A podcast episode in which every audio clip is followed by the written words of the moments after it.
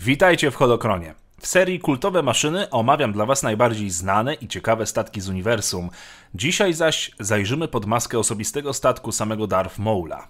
Cóż to był za pojazd i jaką miał historię? Zarówno w kanonie i legendach. Przekonajmy się, zapraszam.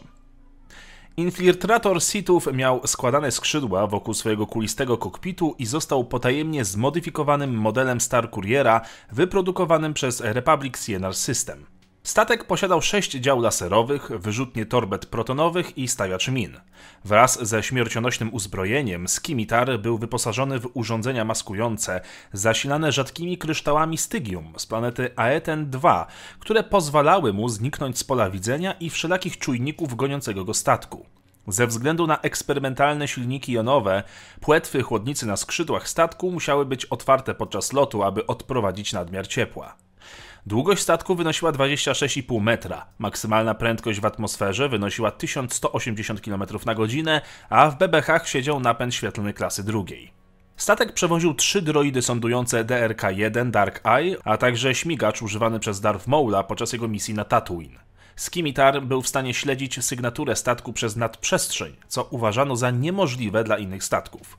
Po klęsce Maula statek przeszedł w posiadanie jego mistrza, Darth Sidiousa. Podczas wojen klonów Skimitar był używany do transportu Sidiousa i generała Grievousa na powierzchnię Datomiry, gdzie mistrz Sithów stoczył pojedynek ze swoją dawną uczennicą i siostrą nocy, matką Talzin. Wiele lat później Skimitar był wciąż w posiadaniu Sidiousa, który teraz rządził pierwszym Imperium Galaktycznym jako imperator Palpatine. Przechowywany był w Imperial Facility 729D, zlokalizowanym gdzieś we wewnętrznych rubieżach, a jego kuratorem był droid O-66.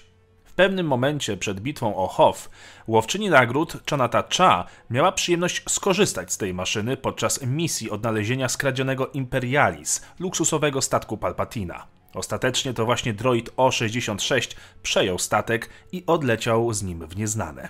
Legendy nieco inaczej opisują omawiany statek. Przede wszystkim nawiązywał on swoją budową do innych statków Lordów Sith, w tym do statku Darth Bane'a. Infiltrator był chroniony przez sześć niskoprofilowych dział jonizacyjnych, które mogły się wysunąć i wystrzelić kilka serii w ułamku sekund. Został również wyposażony w eksperymentalną, wysokotemperaturową macierz napędów jonowych XC2, która pojawiła się również w przyszłych projektach CNR, podczas gdy hipernapędem statku był niezmodyfikowany SSDS-11A. Statek mógł przewozić sześciu pasażerów, a jego całkowita pojemność wynosiła 2,5 tony metrycznej.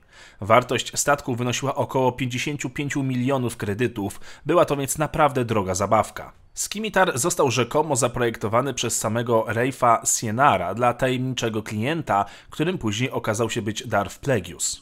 W rzeczywistości statek został jednak zaprojektowany przez słynnego projektanta Darth Tenebrusa, mistrza Plagueusa.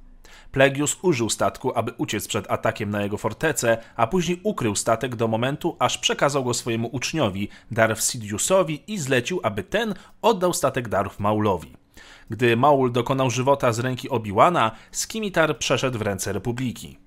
Pierwsi technicy, którzy skontrolowali statek, zostali zabici przez automatyczną obronę, więc mistrz Jedi Tin miał za zadanie pomóc w zabezpieczeniu statku. Chociaż znalazł dużą ilość sprzętu, w tym urządzenia do tortur i inne mniej złowrogie elementy technologii, komputery pokładowe zostały wymazane. Statek miał zostać przeniesiony do Quad Drive Yards do badań, ale według oficjalnych danych zniknął gdzieś po drodze. W rzeczywistości od 19 roku po bitwie o Jawin Republika przechowywała go w tajnym hangarze w Tid. Sidious w końcu jednak odzyskał statek już jako imperator. Co dalej działo się z maszyną, tego nie wiemy. I to wszystko na dzisiaj. Dziękuję za oglądanie. Zostawcie proszę komentarz oraz suba na kanale, jeżeli chcecie więcej. Dziękuję patronom za wsparcie i oczywiście niech moc zawsze będzie z wami. Odcinek powstał dzięki wsparciu następujących patronów. Dziękuję wam i niech moc zawsze będzie z wami.